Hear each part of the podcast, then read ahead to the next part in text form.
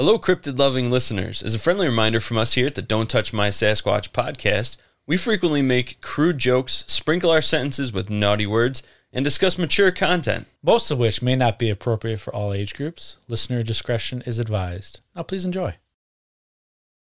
It is speculated that it utilized rotating magnetic fields to achieve such travel. Just like most dildos. Sorry. Just love throwing something at you. That was great. I'm going squatching. We're going squatching, bitches.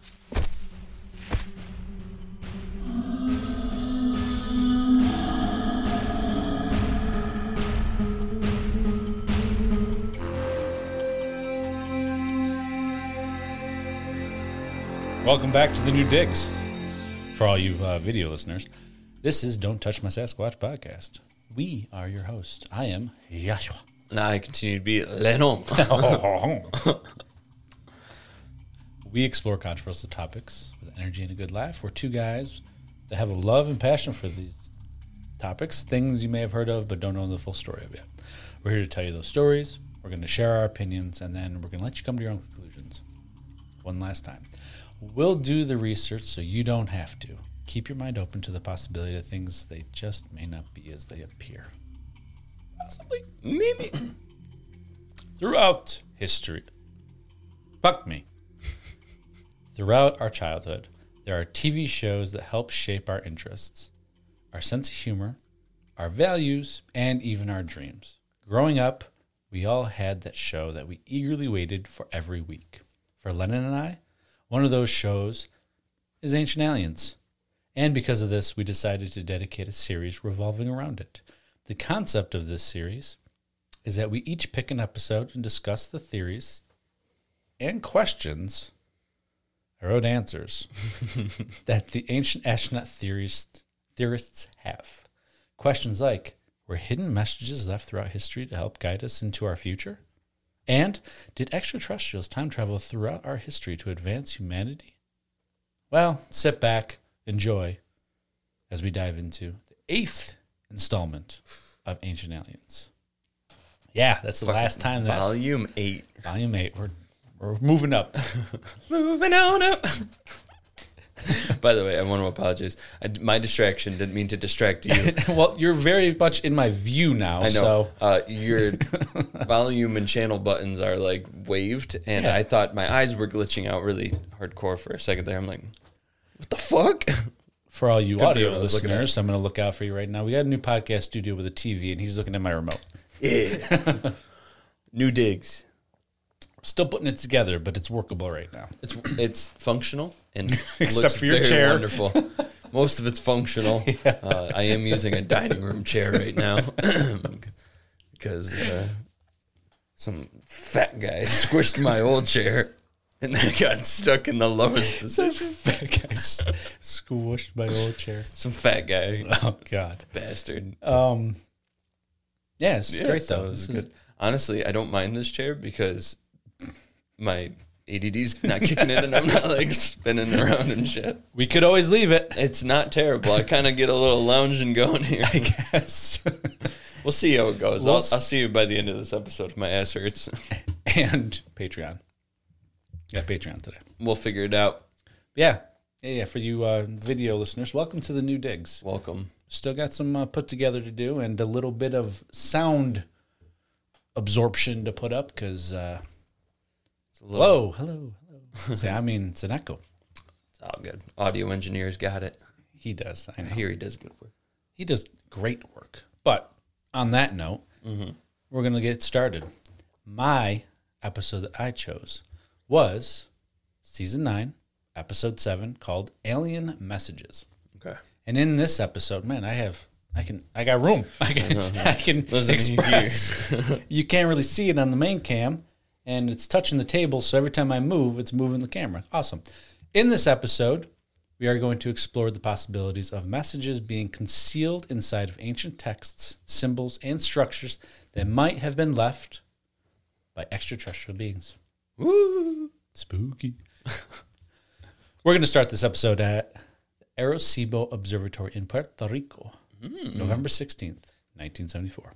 I'm not even going to ask because I'm thinking I'll see it in a minute here. Go ahead. SETI, the search for extraterrestrial intelligence, aimed their world's largest telescope at a cluster of stars 25,000 light years away to send a transmission out consisting of binary numbers with a message to inform other potential intelligent life of our existence. They used binary code because it's the simplest around. Seth Shostak, not sure if that's how you say his name, that's how it's spelled. Short your stack.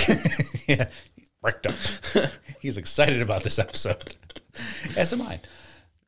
He says, listen, we're trying to send a message to the aliens, and because we don't know anything about them, we need to make this as obvious as possible. Great. Binary code. Yeah. Ones and zeros. Ones and zeros. Ones and twos and zeros. No twos. No twos. The message. I'm in presentation. With a little something like this. That sounded like an actual song. It did too. Great minds think alike. The message was called the Arecibo Code. Mm-hmm. Is one. Yeah. I gave you a lot to look at here, buddy. I'm very excited. Oh, I've seen details, this. All I've of it. This. Yeah, but I figured I'd do this more in detail. Anyways, I'm getting off topic. Didn't this get crop circled one time? If you just be patient. All right. The Arecibo Code is one we have briefly discussed back in episode 42, crop circles. Check it out on YouTube. Check it out in back history. Check it out on Patreon on our backlog, so on and so forth. The message consists of, from top to bottom, for you YouTube viewers and Patreon viewers, teaching the extraterrestrials the ABCs at the top. And then he says, well, not the ABCs, but 1, 2, 3 is from 1 to 10. So why'd you say ABCs then? Yeah, that's it. Below that are the atomic numbers for the elements that make up our human bodies. They didn't go much into each piece between the... Well, actually, they did, because each one is the atomic. Mm-hmm. I digress. Skip that note.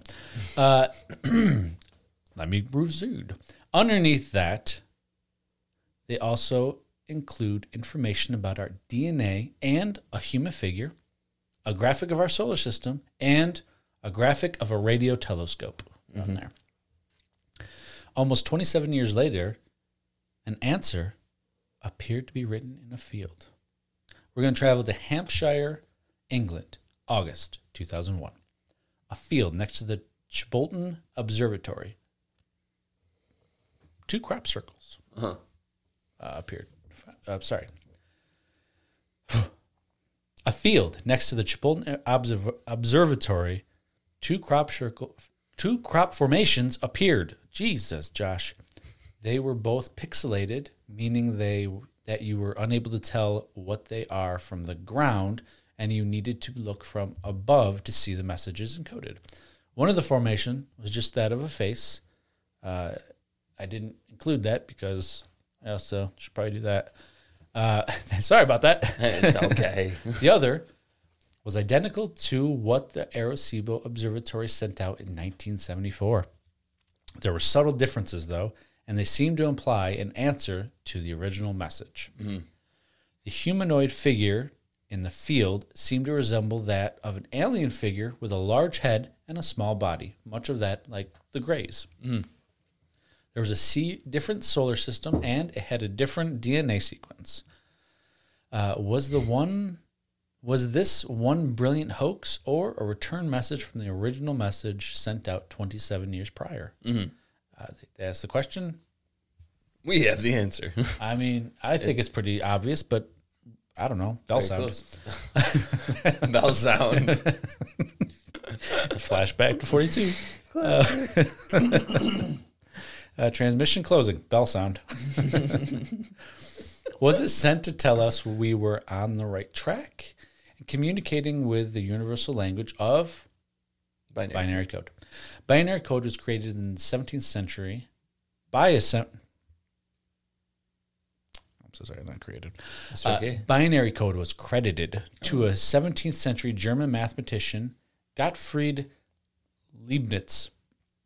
Leibniz is said to have credited his inspiration to a 5,000-year-old Chinese text called I Ching, which is an ancient oracle code used to communicate divine guidance. Mm-hmm. I knew I was going to do that because the I is an E. Oh. The I Ching is a sort of cryptic inscription that you're supposed to decipher. The numerical symbols are values, and they are tied to a semi-mythical figure known as Fuxi, who is perhaps the earliest legendary ruler of China. I want you to describe this, mother trucker, for the audio listeners. All right. While I take a drink. Imagine Bigfoot works at a factory. Now, this is a factory in like the 80s and 90s.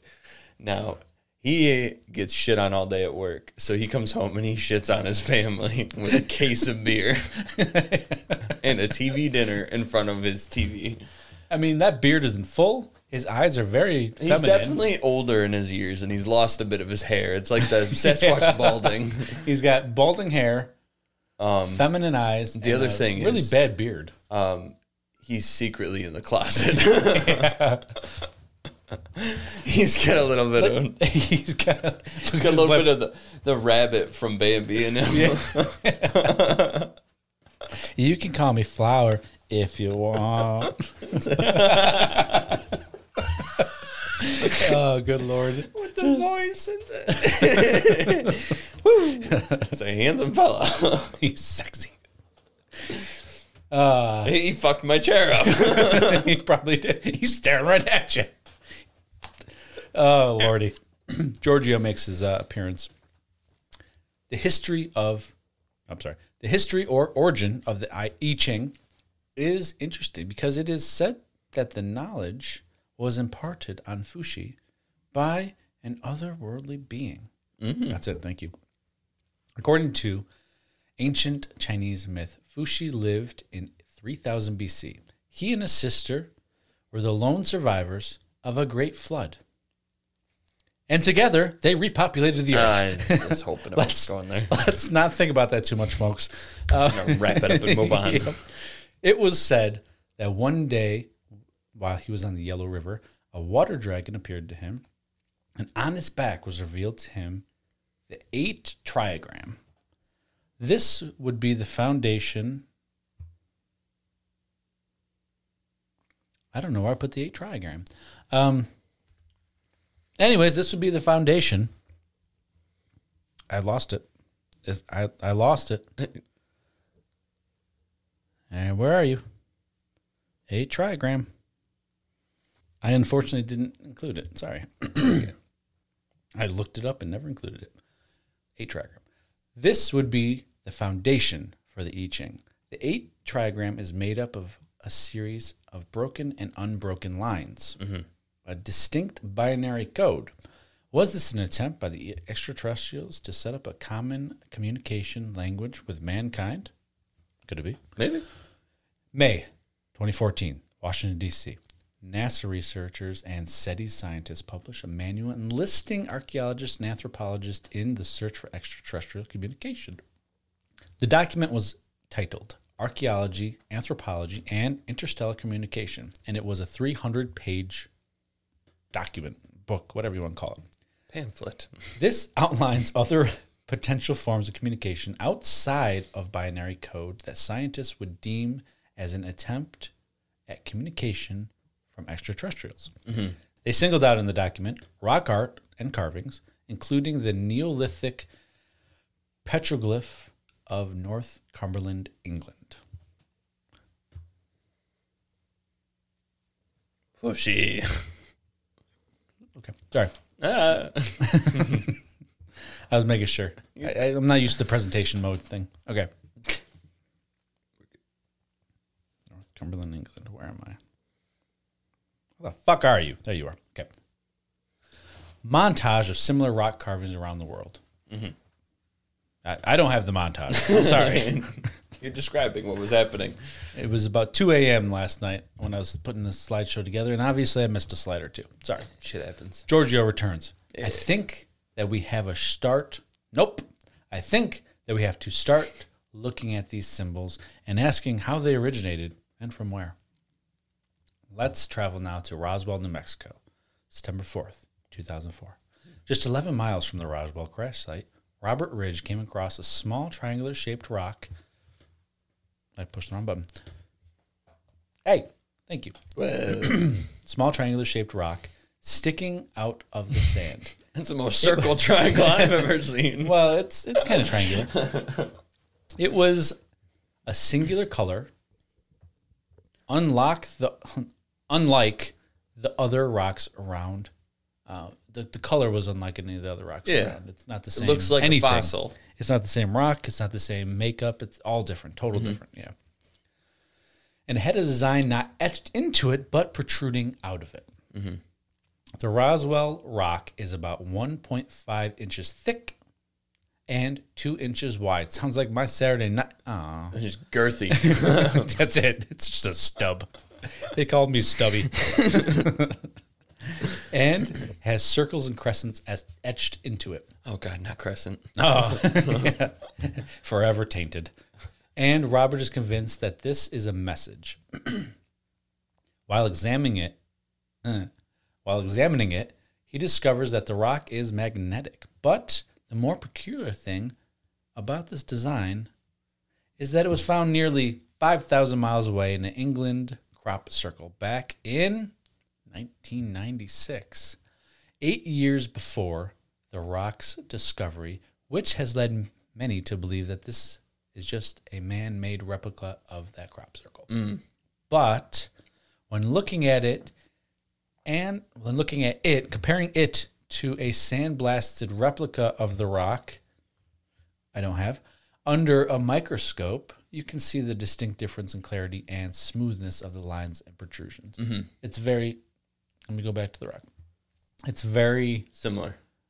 Well, if you look at the lines and how perfect they are, they almost look like they're maybe laser cut or something. Sure. But the rest of the rock would have been cut around it. Yeah. Because it's protruding out. Right. Well, the sandblasted one was just not, it was rounded. It wasn't like a sharp edge. A uniform. I got you. Does that make sense? Yeah.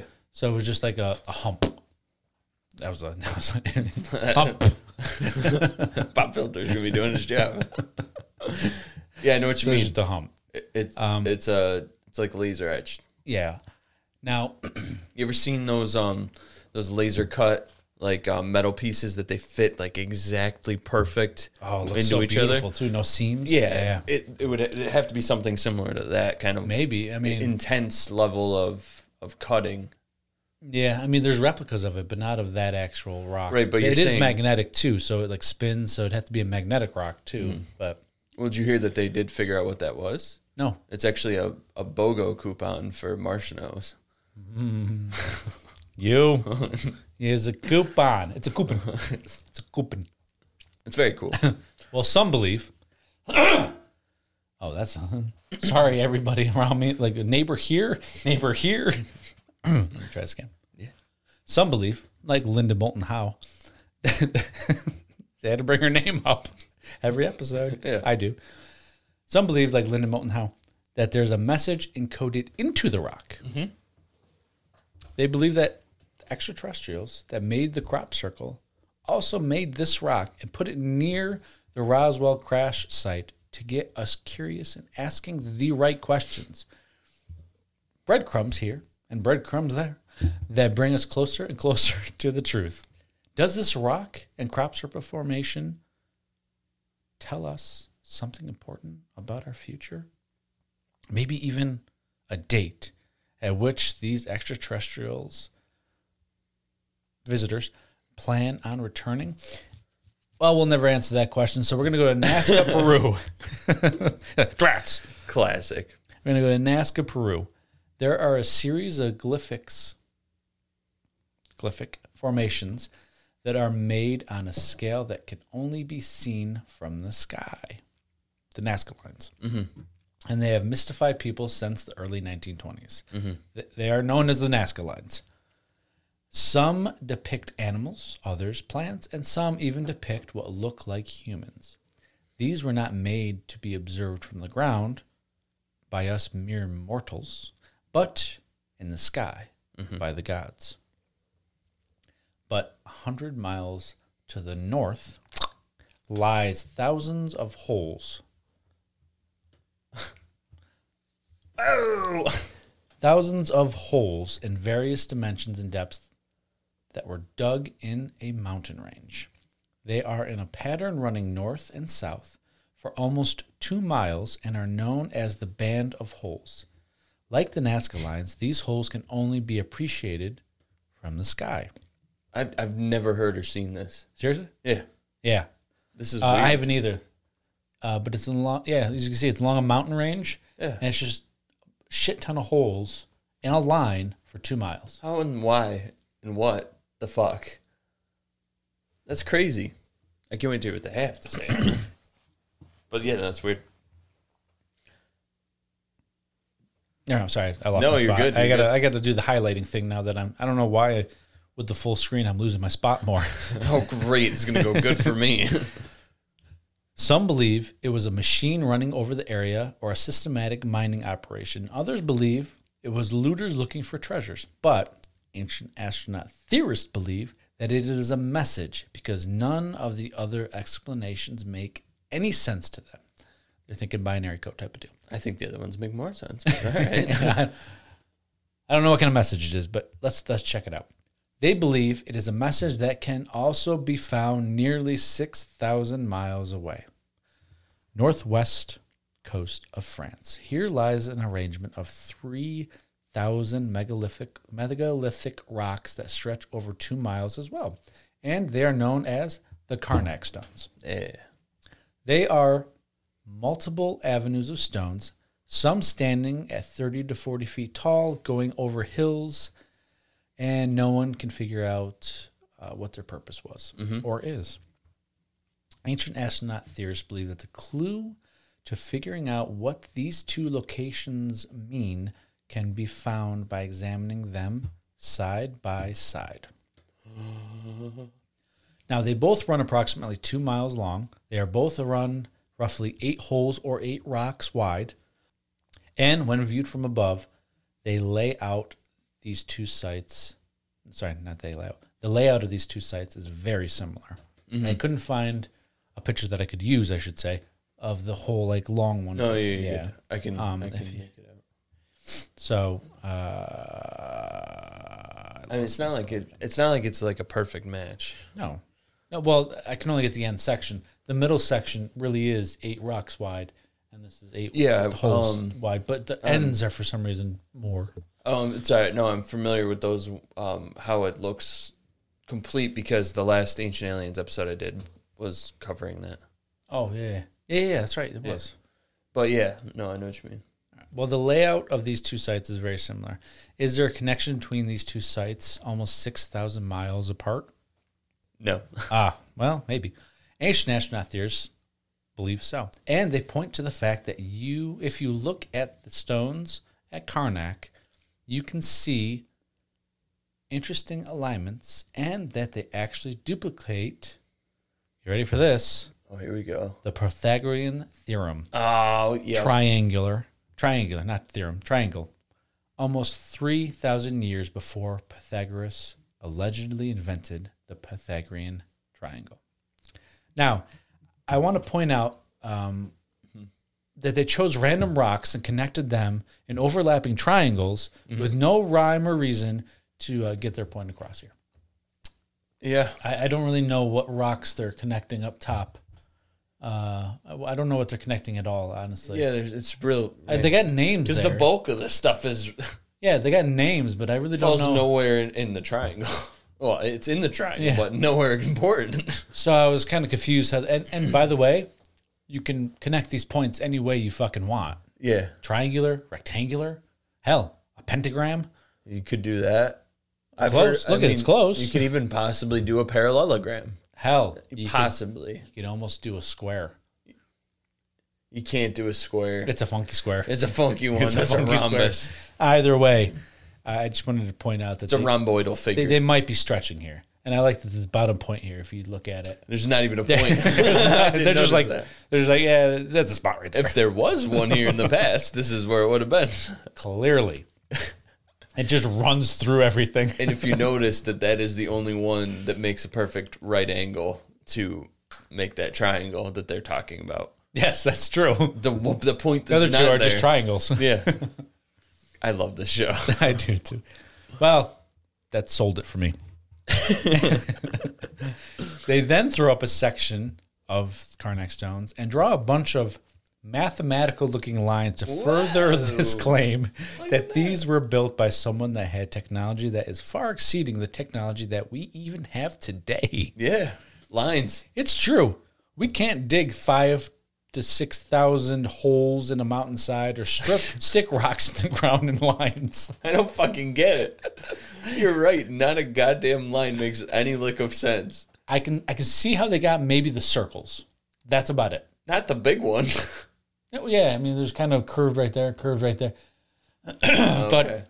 I want to point out that what section of the Carnac stones is this? Like, did they just delete all the rest of them? Like, these are the ones we want to focus on. Yeah. Anyways, that's... but why?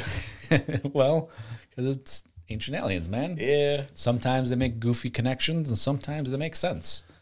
This is one of the goofy connections. It is. Now, ancient astronaut theorists believe that these are, in fact, all messages and that the proof can be found... in the pudding. In the Bible. I thought you were going to say the Bible. I was like, damn, you got it. I have it. We are now traveling to London, England, 1971. Oh. Author John Michell unearths evidence of a numerical and geometrical ancient code seemingly embedded in the sacred stones of ancient Egypt, and also in the plans of New Jerusalem. Mm. He carefully examined the physical description of New Jerusalem in Revelations 21. He uncovered a sacred design. At the core of Michelle's diagram is the squaring of the circle and the division of the circle into equal sectors, a zodiac wheel, and the positioning of 12 gates to the heavenly city, 3 each side of the square representing the 12 tribes of Israel. Mm. All went over my head. There's the picture of it. Yep. That's supposed to be the New Jerusalem. There it is, folks. We give you New Jerusalem. There it is. So, well, he claimed that this would be how how New Jerusalem would be built in the future, and that it was all encoded in Revelations in a mathematical, geometrical way. Mm-hmm. He proposed that this sacred geometry represents the order of the universe, and ancient astronaut theorists suggest that the same geometrical concepts can be found at... We're going back to Nazca, Peru, okay? Hey, jumping around. Just jump around. Jump around. Oh. We don't bounce. Anyways, yeah. The Nazca Line, known as the Sun, Star, and Cross, is the strangest and most mathematically accurate of all the Nazca Lines. It is precisely formed star polygram made of 2 squares surrounding a perfect circle, all sharing the same center and diameter inside the grid. Same diameter. Inside the grid, there's 2 sentences, are wheels within wheels and squares within squares. The design mirrors New Jerusalem's sacred geometry. It is also very obvious what it is called a mandala. From ancient India or Tibet, what is a mandala glyph doing in a remote desert in Peru, though? Mm-hmm. Giorgio points out that it is interesting to note that viewed from the sky, it is very similar to the layout of the temples of Borobudur. Borobudur lies 11,000 miles west of Nazca in Indonesia and is laid out in a series of circles within a platform square. Which one of us is taking off? That'd be you. It has to be, because it's when I'm talking. I do not have Borobudur, because I missed that in my note. Sorry. Mm-hmm. But it is pretty similar to what this diagram is. It's pretty cool. Mm-hmm. Side note real quick. Side tangent. I got thinking about it when you were first talking about Nazca Lines.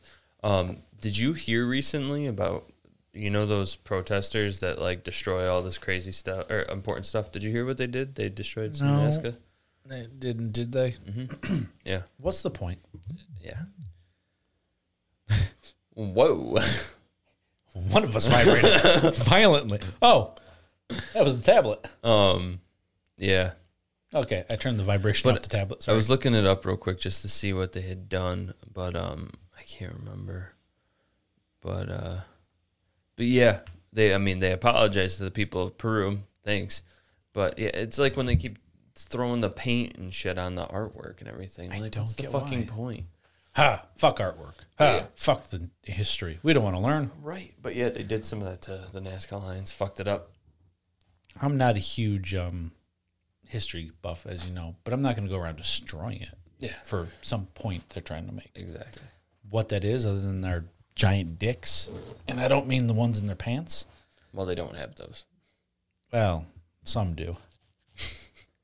But they're not giant, is all I'm trying to say. They look like fucking grubs. Anyways, Easter Island, Pacific Ocean, almost 2,000 miles off the coast of Chile. Yeah. Easter Island is home to nearly 900 megalithic structures that are carved out of volcanic rock in the shape of big-headed people. Yes, they are. Yes, they are. They're cool. Now we move back to Peru, to Machu Picchu. And once again, they move 10,742 miles away to Mohenjo-Daro, Pakistan. Yeah. Which is a site the ancient astronaut theorists believe a nuclear explosion happened in the distant past. Oh, yep. Yeah. These three sites fall in a straight line along the center of the round Earth. This line also, with a slight margin of error, runs through many other mysterious ancient sites. You got the Giza Plateau, got the Nazca Lines. Mm-hmm. You have Angkor Wat in Cambodia, just to name a few. This Angkor Wat's cool. Yeah. Like, dead serious. It is a cool place. I can't remember which one that was. They were shooting a lot of shit at me. Yeah. Anyways, this cannot be an accident or coincidence, they exclaim.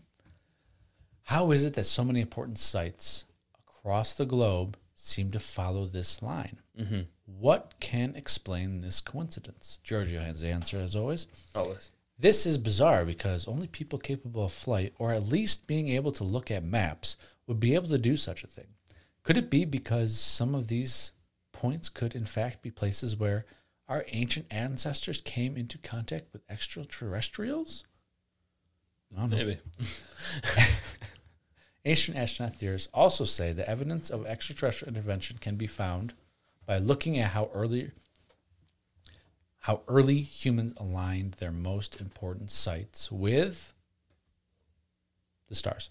That one. I was hoping you get it. That's the one. For example, the Giza Plateau in Egypt, the pyramids align exactly with Orion, the belt stars of Orion, the ancient city of Teotihuacan in Mexico, and the Hopi villages in the American Southwest, and the Thornborough Hedges in northern England, all also align perfectly with the belt stars of Orion. Mm-hmm. Now, David Wilcock says that it's time for us to responsibly take a look at what we're really seeing and understand that there's a worldwide, intelligent, highly mathematical, precise plan behind these designs. Mm-hmm. It could be true, actually. He's not wrong. Are the curious locations and alignments of ancient sacred sites actually meant to serve as a sort of communication? And was its purpose to leave behind a hidden message for future generations to discover? Ancient astronaut theorists believe yes. And they believe that a message was also left in our bodies. Oh, ways. But this is interesting. Okay. The University of Cambridge... We're going to the University of Cambridge, England, March 1953. American biologist James Watson and English physicist Francis Crick discovered the three-dimensional double helix shape of DNA. Mm-hmm. This was a great step forward to unraveling the mystery of mankind's origins. Our genetic code is so complex that Francis Crick suggested that it didn't happen by chance and that it is not of this earth. Mm-hmm. He's the physicist, by the way. Yeah. Their research suggests that our DNA is billions of years old and that we were seeded from the stars. Is it possible that DNA is an intelligently designed code? If so, may there be even more information embedded in our genetic makeup that scientists have yet to find? Well, I'm going to leave you with a final thought from the actual scientist. An actual scientist. Mm-hmm. I didn't write his name down. Fuck that guy. The properties of DNA make it a unique storage device. Mm-hmm. We've talked about this in different episodes. Remember the rabbit? Yep. Oh, yeah. Yeah. You can replicate the coding with the same information. Mm-hmm. That if you wanted to store a secret or stamp of the maker, DNA would be your choice to last forever. Mm-hmm. So that's cool. It is cool. Would love to know. I don't have it. Oh, 40 minutes. Okay. I was like, I don't have a timer anymore. I know. Getting used to all this. Yeah. So yeah, that was my episode. It's gorgeous. It was pretty good. Pretty good. What did you do? I didn't do a slideshow, but you don't need one.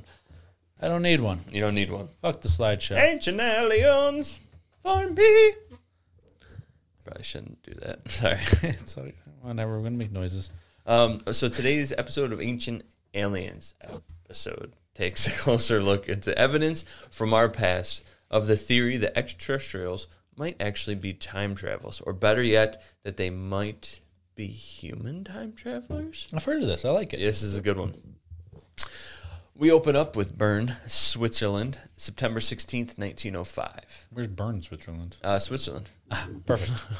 Albert Einstein publishes his theory of relativity. The theory posits that space and time are one in the same. I like it. Do you know his equation for that? B, C, D. Squared. Yes. His theory revolutionized Newton's previous standing claims that the two are separate, wherein space is a solid container and time is an unstoppable flow. I thought you were going to say force. No. But now Einstein opened the doors that both of these things, space and time, are malleable and can be controlled or utilized. I like that. Such as when approaching the speed of light, time will slow for you and only you. Hmm. Now, when Hitler and the Nazi Party took over in 1933, we're going to Nazis, baby. We're going Nazis. Sorry. We're going to fight them. Not like, I was going to say, I'm so excited by that. Like, I just love history. I just love history. And this is a cool, wild, wacky thing. I just noticed in our solo shots, at least mine, I can't see my mic. It's pretty cool. Can't see mine either. No, you can see mine. It just blended in with my shirt. We're good. Anyway. Tangent number 7. When Hitler and the Nazi Party took over in 1933, Albert Einstein fled to the United States, where he warned the U.S. of the terrible horrors that might come if the Nazis gained access to advanced technologies. Now, in a hard left turn into a very solid brick wall at 80 miles an hour, the show then asks us if Einstein might have helped the Nazis build a time machine prior to his departure. There he is. Sorry. I'm just going along with you. I'm giving my own slideshow. Beautiful. Grupo Aristeo. That's Albert Einstein. He's like, I got an idea here. They went through to tell us about the cool things that he started, that he came up with, mm-hmm. and then they immediately slandered him and asked the question if he helped the Nazis build some shit. Oh, good Lord. Yeah. Yeah.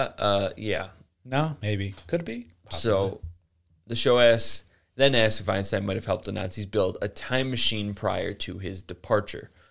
This thread seems interesting. Let's keep pulling. In the Owl Mountains of Poland, the Nazis constructed 7 underground bases for their secret project called Die Glocke. Oh, I've heard of this. Yes. Now, it is here that researchers believe between 1943 and 1945, the Nazi scientists constructed clandestine experiments to help them win the war. Spoiler alert, it didn't work.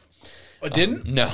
Thank God. The most debated and most controversial of their developments centered around Die Glocke, It's D-I-E. Oh. And then Glock has an E at the end. There she is. There it is. Right, the purple. The Glock bell. Well, you just said the bell. Huh? Well, that's what it said. It says the Glock bell. Yeah. That's the Glock. Oh, it's in parts. I'm sorry. Yeah, it's the Glock. For you English-speaking listeners, you know who you are. Die Glocke means the bell. Oh, I didn't know this. The device they supposedly developed was named this due to its shape, which resembled a large bell, obviously. It is theorized that this 9-foot-wide and 12-foot-tall bell-shaped capsule would allow them to time travel. It is speculated that it utilized rotating magnetic fields to achieve such travel. Just like most dildos. Sorry. Just love throwing something at you. That was great. Oh. It was a, huh? That was great. Sorry. The CGI animation that they gave us depicts a bell-shaped craft with chains securing it to a structure as it spins and gyrates haphazardly. It's pretty much that purple one. Oh. That one you just had up. I've seen the one... the picture on the right that I just clicked on. Yeah. With it's, chains, it's spinning, and then there's like a circular thing. It's fucking everywhere. Yeah. Yeah, apparently they constructed it in their 7 underground bases, one of their 7 underground bases. Time travel. Fun. Who would have thought? Now. Ooh. Totally off topic. Dude, hit me. But also on topic. Do it. So you know the episode Destination... Oh, an episode. I'm sorry. You know that I told you the series came back, Destination Truth or Expedition. I can't remember which one it was. On Wednesdays. Yes. They did one on the Argentina. There's like a big fucking mansion on the lake in Argentina. I've seen this one on... It was a different like hunting Hitler thing where they couldn't even go to it because they thought someone was living there. That's not a new one. What? That's not a new one. What? That episode. Which one? The Expedition Unknown with the mansion. Well, I saw it for once, and they found like a German Nazi coin there. Uh-huh. Now, it's not saying Hitler was there, but obviously it was a Nazi. Very predominantly in the area. Yeah. And it was like right on the water, and it was like the perfect lookout. Yep. Yeah, dude. Yeah. That whole episode was wild. Yeah. I just thought it was cool. It is. I mean, it's not cool that they got away, but... No, but that's the history stuff. The history's fascinating. Something can be terribly tragic and yet fascinating to learn about. Well, history is a mystery. It's not a mystery anymore. The present is a gift. Therefore, I'm going to let you finish your sentence, your episode, your topic, your... Go ahead. Yes. So... We should have just asked Werner von Braun when he appeared on Disney after Operation Paperclip on Disney. The Met. Yeah, he did. I didn't know this. Yep. He was Operation Paperclip, one of the top ones. But instead we found out about Die Glocke and the whole project.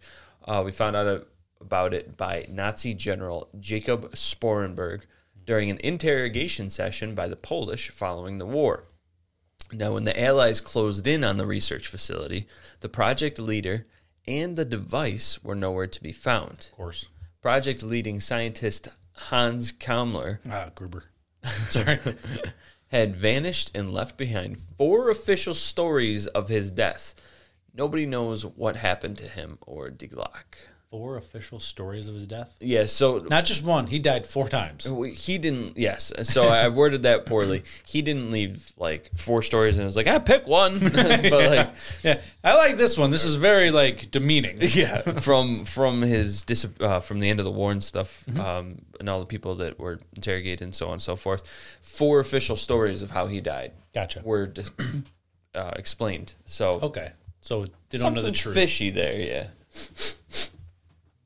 Fish. A little fishy in here. I didn't close your legs. Oh, December 9th, 1965. Yeah. A fireball is witnessed by thousands in the sky before seemingly crashing in Kecksburg, Pennsylvania. Ooh. It was the Glock. The military showed up immediately and kept everybody at a few miles arm's length away while they grabbed up everything that they could from the crash site and cleaned the area before then denying anything had happened at all. But some descriptions of the fireball revealed it wasn't just a fireball. Uh-oh. Reported sightings described it as a bulbous, acorn-shaped object and like a bell. Hey, did it have a Nazi symbol on it, though? No. That was a great song. I loved it. Thank you. Oh! It's actually me stubbing my toe. I just realized Worthington is in every shot. Worthington be Scotch. There he is. Really got to get him a pipe. Good days. Pipe and a monocle. Well, we got it in the double shot again. You know. Yeah. Don't worry. I was going to do a hot. Oh, you know what I forgot to do? I forgot to turn this cup on. Iron Man. Good stuff. Good stuff. Good stuff. Coming out of his dick. Sorry. So anyway. Yeah. It's described as a bulbous acorn-shaped object and like a bell. So could it have been? One? Yeah. Was it Hans Gammler and Die Glocke? That'd be interesting. I don't know. Connections. Mystery. Does that also make it intrigue? A time traveling bell, possibly. But it's moving time and space. Well, they're one and the same. Well, all right. The Earth is moving around the sun. The sun and our whole solar system is moving in the galaxy. I know what you're saying. And the galaxy is moving in the whole. So you have to take into account the fact that we're moving. You cannot time travel without teleportation. So therefore, do you just get the damn thing? Locations, coordinates wrong. If there are coordinates, I had no clue how it works. I'm not a scientist. Nor do we know if he actually did do that. That's right. Yeah. He may have tripped and fell down the stairs, running away, and broke his fucking neck. They just didn't find him because it was in a sewer. Yeah, rat that he is. Yeah. I mean, not all those scientists were that bad. I mean, they did horrible things to... That's not what you're talking about. But a lot of them were forced to. Were they? And a lot of them, most of them were... I swear I was forced to do this. Yeah. I don't know. There was heroes and victims on everywhere. I was about to say, in every war and every culture. Yes. Even us. What was the villain? Just kidding. I didn't mean us. Starting my villain arc. Finally. Chaco Canyon, New Mexico. It's a good transition. We catch up with Giorgio in his best action hero attire yet. Oh, the Indiana Jones outfit. Oh, my God. This dude, he's got the hat. He's got a scarf that goes down below his waist, towards his knees. I have not seen this. He's got a leather jacket on. Oh, my. He's got the scarf wrapped around his neck, and then the tails of it are coming down underneath the leather jacket, and they're hanging down by his knees. And he's got these like gray cargo shorts, or pants on, and he's got these like fucking military boots with like unlaced, his pants tucked in, and he's just like Giorgio, baby. This is young Giorgio. He's the fucking man. Look up Giorgio Chaco Canyon. We'll see if we can get anything out of this. But in the meantime, we catch up with Giorgio in this attire at the site of the Anasazi people's ancient ruins. Here at the plaza of Pueblo Bonito, Giorgio explains how this structure is a representation of our place in the universe and time and where it all began. Their use of elevation depicts us, the people above and the people below, all around the plane of the landscape around it. So they've taken this terrain, and they've gotten they've built elevated plateau on elevated plateau structures, and on the opposite of elevated plateaus, sunken. Yeah, they built structures, and canyons. And then they built the structures on the landscape around it. So they used it to depict the people above us and the people below. As above is below. Yeah, I mean, he's always draped up in the, like, drippiness fashions. Look at him go. Look at him go. More power to... He's a good guy. He's such a good dude. He is. Look, he's wearing some kind of precious jewel, gemstone, rock artifact around his neck. He's a damn Indiana Jones. He makes me feel bad in this picture. He looks so, like... Defeated. Hi. It's me. So anyway, researchers believe that they built their civilization with advanced knowledge of mathematics, astronomy, and engineering. Don't you say anything about the voice crack. What? Okay, never mind. As always, the knowledge seemed too far a stretch for these people, so as always, it was created with the aid of advanced knowledge from outer space. an outside source, I should say. Gotcha. Nobody ever gives credit to the knowledge of the ancient world. Everybody always jumps to, nah, they were stupid. Yeah. It's always, they couldn't fucking do this. Nope. All right. Now, Reese... They did something, though. I mean, all these megalithic structures and mathematical equations, and they weren't fucking stupid. No, they weren't. I even... Whether you believe in aliens or not, they weren't dumb. Yes. I saw a video the other day that kind of explained in a way that I actually hadn't heard of before, how they were able to cut certain rocks that everyone's like, oh, these are too hard to cut. They were able to cut certain rocks with such precision. And the thing that the video was trying to explain is that we underestimate the literal manpower and time it took. We think that, they cut this block today. Done. Oh. They cut a block in a fucking month, and, like, they have the manpower to just keep fucking circulating it going. But what they had done was they took a regular saw or some kind of special saw. They got a line started on this block, and then they constantly sprinkled sand in there. Okay.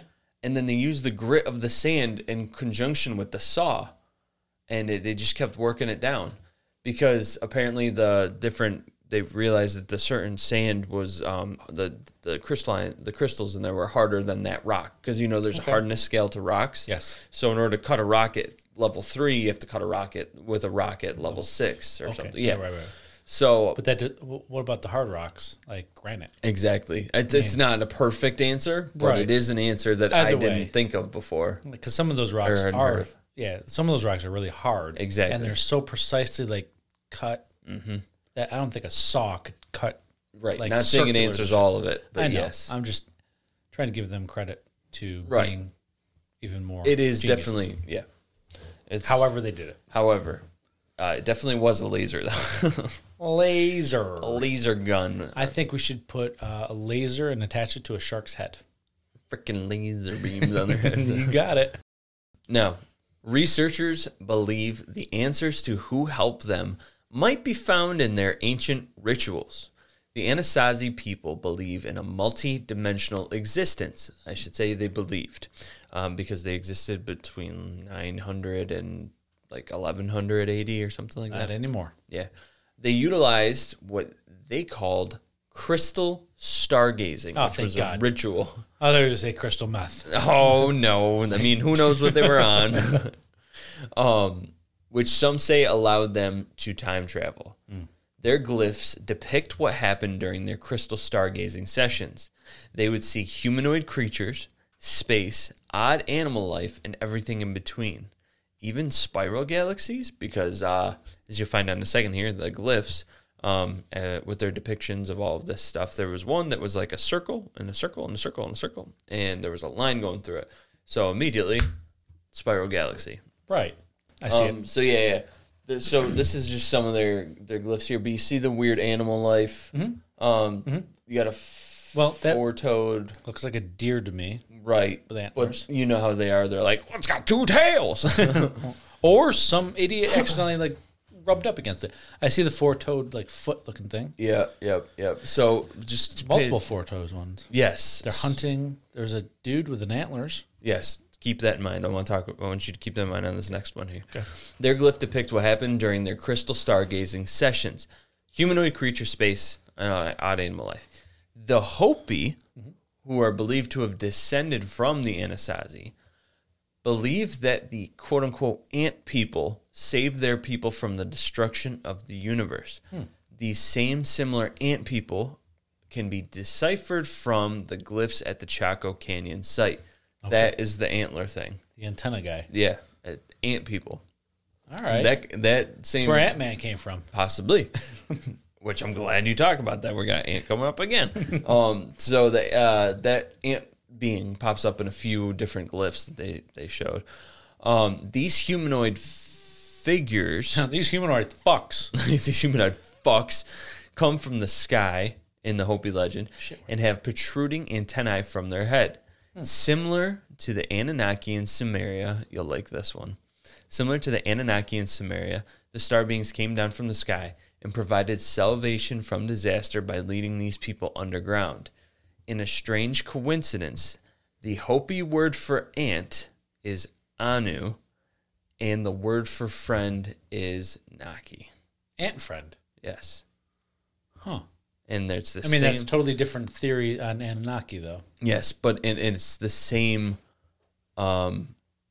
same story of what they did coming down from the they come down from the sky and help them underground. Yeah. Anunnaki, ant friend. It's very strange. It is. It's a very strange coincidence. I don't get how it all works together, but it's a strange coincidence. They also are said to come from the star Naboo. Naboo. Or isn't it Naboo? Tatooine. No. I'm actually talking about there's a planet that is supposedly Nibiru. Nibiru, thank you. Naboo is in Star Wars. I know. That's why I thought you were kidding. You know what? I should have had my lightsaber up and I just... which still might come up. I don't have a clue. We'll see.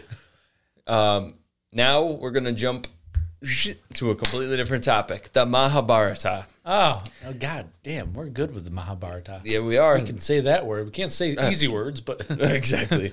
The sacred Indian text written in the 8th century BCE tells of King Ravita, who when he travels to the heavens to speak with the creator god Brahma.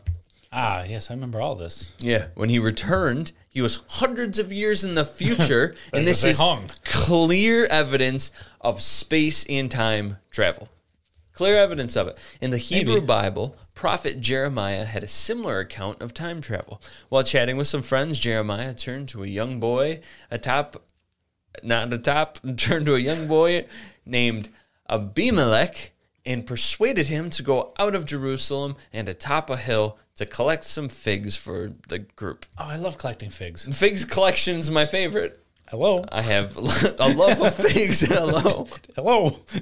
That's all I can say. Hello. Now, once Abimelech got to the top of the hill, he grabbed the figs all up, and with figs in hand, Abimelech felt the wind pick up some strange noise and then blacked out. Oh. Maybe he did shit himself, but he blacked out. Okay. He regained consciousness and realized that some time had passed, and it was now almost evening. So he ran back into the city because he still got the figs for Jeremiah and the boys. Yeah. And he now finds that it is filled with soldiers and commotion. And Jeremiah is no longer around. He's nowhere to be found. Pleading for answers as to where Jeremiah is and what the fuck is going on, an old man speaks up and informs him that 62 years had passed since that day. He knew. He said, wait, I remember you. You motherfucker never rubbed my figs. I'm not Jeremiah, bitch. But he was going to share them with me. I were my figs. Call me Fig. My name is Newton. God, I wish I could put these in a semi-passable treat for everybody to eat. Oh, they're so disgusting. I'm sorry. They're okay for one. You can take one and be like, yeah, it's good. It's good. I'm fine if I never touch this for 3 years again. I can't even take one. Yeah. Now, another clear indication. Fig Newtons, people. Another clear indication of time travel in the ancient words of religion. Now, we're getting into the science section here. In Switzerland, at the Large Hadron Collider, I like this one. By accelerating protons at high speeds, colliding them together helps to unlock answers to the universe and matter as a whole. Mm-hmm. On December 13th, 2011, the CERN... Mm-hmm. I went ad lib there because I didn't write it. On December 13, 2011, they announced findings as possible evidence of the Higgs boson or the God particle. Braxton Hicks. That's a disease. Oh, the God particle. The God particle. Is that a disease? Oopsies. I moved the whole mic. Braxton Hicks? I thought that was... No, it's a disease. I thought that was the fake contractions that pregnant women have. Well, you are correct. It is contractions are sporadic contractions and relaxation of the uterine muscle. We don't have those. I don't. No, we're men. You don't have yours anymore. After your hysterectomy. Not quite. I've never had one. No. That hysterectomy happened in the womb. Now... The God particle is essentially the glue that... Glue? Is that weird? Just glue? I said it like I had glue in my mouth. I mean... The God particle is essentially the glue that holds together... Shut the fuck up. I can't say it. The glue I can't say glue. Glue. You just said it. Glue. It's a weird word. Glue. Blue glue. The God particle is essentially the glue that holds together the four believed forces of the universe. And the discovery of this particle would provide many answers to the understanding of the forces of nature. With the successful discovery of the theorized God particle, if you pull up the image here, Jamie, I'm just kidding. There's nothing. With it might come the discovery of the Higgs singlet, a particle that is believed to have the ability to travel between dimensions as well as time travel within our own dimension. Ooh, I would like that. It's very cool. The Higgs singlet. In other dimensions too. Yeah. So they're confirming there's other dimensions. Yes, they are. Or they're saying. They're not confirming. Well, yeah. We know of three dimensions with a proposed fourth dimension being time for us. I'm a fucking idiot. I love it. I'm thinking dimensions is like... Into the Spider-Verse. Yeah. It's okay. It's okay. Who's an idiot? There's three dimensions at this table right now. No, there's four. Don't you see the one that's coming up? You see different. Now... But researchers suggest as many as 10 or 11 other dimensions that we do not know about or have the ability to access yet. Mm. But subatomic dimensions... I'm telling you, it's the full screen, man. It is, too. It's got a little weird. Some subatomic dimensions might unlock interstellar and time travel. Think quantum realm and Ant-Man. I like it. A theory pushed is an answer to how extraterrestrials travel across the universe and throughout history. Yeah. In a flawless overlapping comparison, the Hadron Collider and the Aztec calendar are overlaid on top of each other, and the similarities are eerily similar. Is this the answer to how they have, yes, how they have traveled? 100%. Okay. That's Mayan calendar. I know. I just fucked up. It's okay. It's okay. But same general concept. Gotcha. So it's literally both are circular. Small circles... Big circles. They're circular. That's it. Nice. That's literally it. Circles. So the Mayan calendar too. Then I mean, boom. Yeah, but they made the overlapping comparison. They put one over top of the other, and they were like, "That's it. Look at how did nobody get this before?" With that logic, I would like to propose the carrot is a penis. The carrot has always been a penis, right? Yeah, Peyronie's disease. Oh, that's why they use it. It's been. Now, let's travel to Roswell, New Mexico. Oh, we both go to Roswell. A brief introductory summary of the Greys and the abduction phenomenon propels us into the final food for thought. Mm. We are the Greys. This is a very interesting one. Their basic form is the same as us, minus the obvious features such as color, size, and, of course, eyes. Basically everything, yeah, other than our, like... Same structure. Yeah. It's all similar, it's just... Like those three things. Mm-hmm. Now, they seem to have an accurate depiction. They seem to be an accurate depiction of what the human race would evolve to look like if we had become in the future a space traveling race. Mm-hmm. I don't disagree. This part is very interesting. Mm-hmm. Yeah, I've heard of. It's very fascinating to think that that's our evolution. But we wouldn't need muscle because we're in space. We would need a lot of the stuff that they need big eyes so we could see in the dark. Exactly. Yeah. We wouldn't be around the sun to get mm-hmm. The color to our skin. Skin. Let's see. But most of the color of our skin comes from? Vitamin D. Just kidding. Just pigment. Or something. I almost said melatonin. Nope. That's sleep. Yes. Yeah, but this part is mixed with blood too, though. Yeah. And then they lost me because the Roswell crash. You're gonna love this. Oh. The Roswell crash happened close to the date of the Egyptian goddess Isis's birthday. We are urged to wonder if the alien bodies from the crash weren't time traveling ET. I do not get the connection. Now, let me preface this and say that there was a section in there that I didn't end up writing on the on Osiris and Isis, the two Egyptian gods, and how they just kind of BS their way through a little segment about how they're probably aliens. I want you to say what that first line says. There can be no date given for the birth of Isis. Exactly. I don't get it.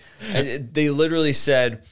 Coincidentally, this is pretty much word for word. It said, mm-hmm. Coincidentally, the Roswell crash happened around the same time as Isis's birthday. Never said, like, oh, it happened a day before, which even that would be fucking Who cares?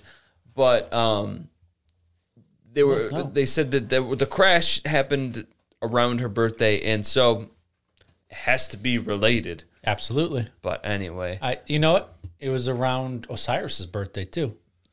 It could have been SETI as well, but not Zeus's. Not Zeus's.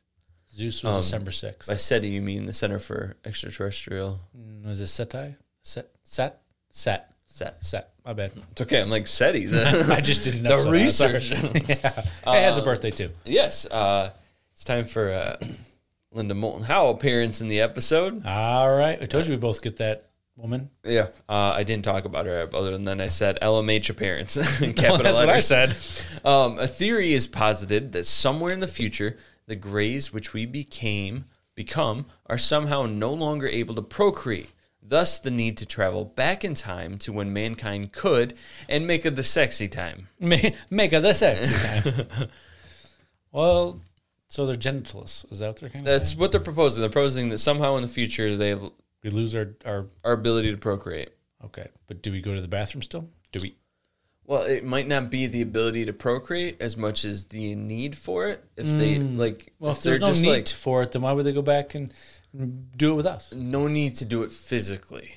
Maybe it's not like a physical pleasure thing for them, but maybe more so. I'm thinking like they're growing, you know, in labs. It will always be a physical pleasure for me. Ladies. So, this would explain all of the hybrid and sex-related abductions. Now, we leave you with these final thoughts that actually are kind of like, I told you, sometimes they do have those. Yes. We are proposed Greys, just not the Greys yet. We become a space-traveling race and possibly a time-traveling race. It would be very interesting. And also, Roswell was a birthday party that got too wild. Yeah, they really loved the Egyptian goddess Isis. They apparently did. So they got fucking hammered, and they DWI'd their fucking UFO into Roswell. Isis was an alien. Yeah, supposedly. Remember, all these gods were an alien. Therefore, they were just celebrating their ancient sister's, that's right, sister. Oh. Birth of, the year. Of the month and date. Nothing. Yes. Because there's nothing. No birthday for her. But yeah, so that was my episode. Love Ancient Aliens as always. We make fun of it, but I fucking love that show. Because they do have some points. They do have some points. And sometimes they're out there. So theories are fun. In a 43 to 44 minute episode, we have about 4 minutes of good points and 40 minutes of, what the fuck? Science. Yes. But. On that bombshell and our new digs, Lennon, throw them to our first outro of the main episode. Never mind. That was final thoughts. You got to say it. Yeah, never mind. Well, no. Ladies, gentlemen, and squashes, once again, thank you so much for listening to the Don't Touch My Sasquatch podcast. If you're enjoying our show and want to show some love, hop over to our Patreon where you can dive into a treasure trove of exclusive bonus content and explore the multitude of perks we offer to our supporters. Explore our website where a mysterious merch awaits. Pair it with our Patreon membership for a special discount on your purchase. Because who doesn't love a good combo deal? I was going to give it let's fucking get it. We have that in the front of the fucking episode. You looked at it all episode. And never said a damn thing about it. Connect with us on Facebook, Instagram, or send us an email at dtscast@gmail.com. We are always thrilled to hear from our incredible listeners. Sure. For a visual treat, check out our YouTube channel where Josh crafts some incredible video editions of our episodes and check out the new studio. In progress. Don't forget to hit the like button and subscribe to our channel. Links to everything can be found in our show notes. Yeah. And hey, while you're listening, why not drop us a stellar 5-star rating? Your support fuels our growth, ensuring even more fantastic content for your ears. Thank you for being part of our mysterious entity union is the old one. Thank you for being part of our Cryptid, UFO, and Spirit Seekers Coalition. Until our next encounter, keep exploring. Remember to, I gotta figure out, stay curious, be vigilant, and don't touch my Sasquatch. Don't do it. He's flying over Roswell right now. Ah, shit. He crashed.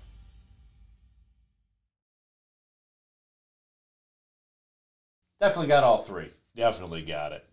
Got it. You sure got it. Did. Got it. Got it. All right. 23 minutes into my presentation. We still haven't gotten the first slide past. Sweet. Sponsored by Monster Energy. Let the beast out. If you have a presentation, yeah. You never do a presentation, but if you did, yeah. I was going to fuck myself. Sweet. Oh, my God. This is awesome. This is legit. All right. Are you ready? Nervous. It's kind of scary. Well, Capitan, I am ready whenever you are. I'm ready. I kick this bitch off, don't I? Hey, look at that. Like, just close your eyes. Look. Close your eyes. Close them. Close them. Look away, child. I didn't put it in. I'm fire. How's it going? Back to Fuxi. Excuse me. Sorry. It could be true. I mean, he could be accurate. I mean, could be. Are researchability. Yes. You know what I forgot? The other one? Yeah. So we're just going to have to do it this way. I'm on the camera. That's a nice finger. That's a good finger, Vibers. Okay. Now I need to figure out which is which. Do they have labels? No. Silver. Silver's your S22. Thank you. Oh, that's... You. Guess what, though? It's time to end the audio. 3, 2... You can call me Flower if you want.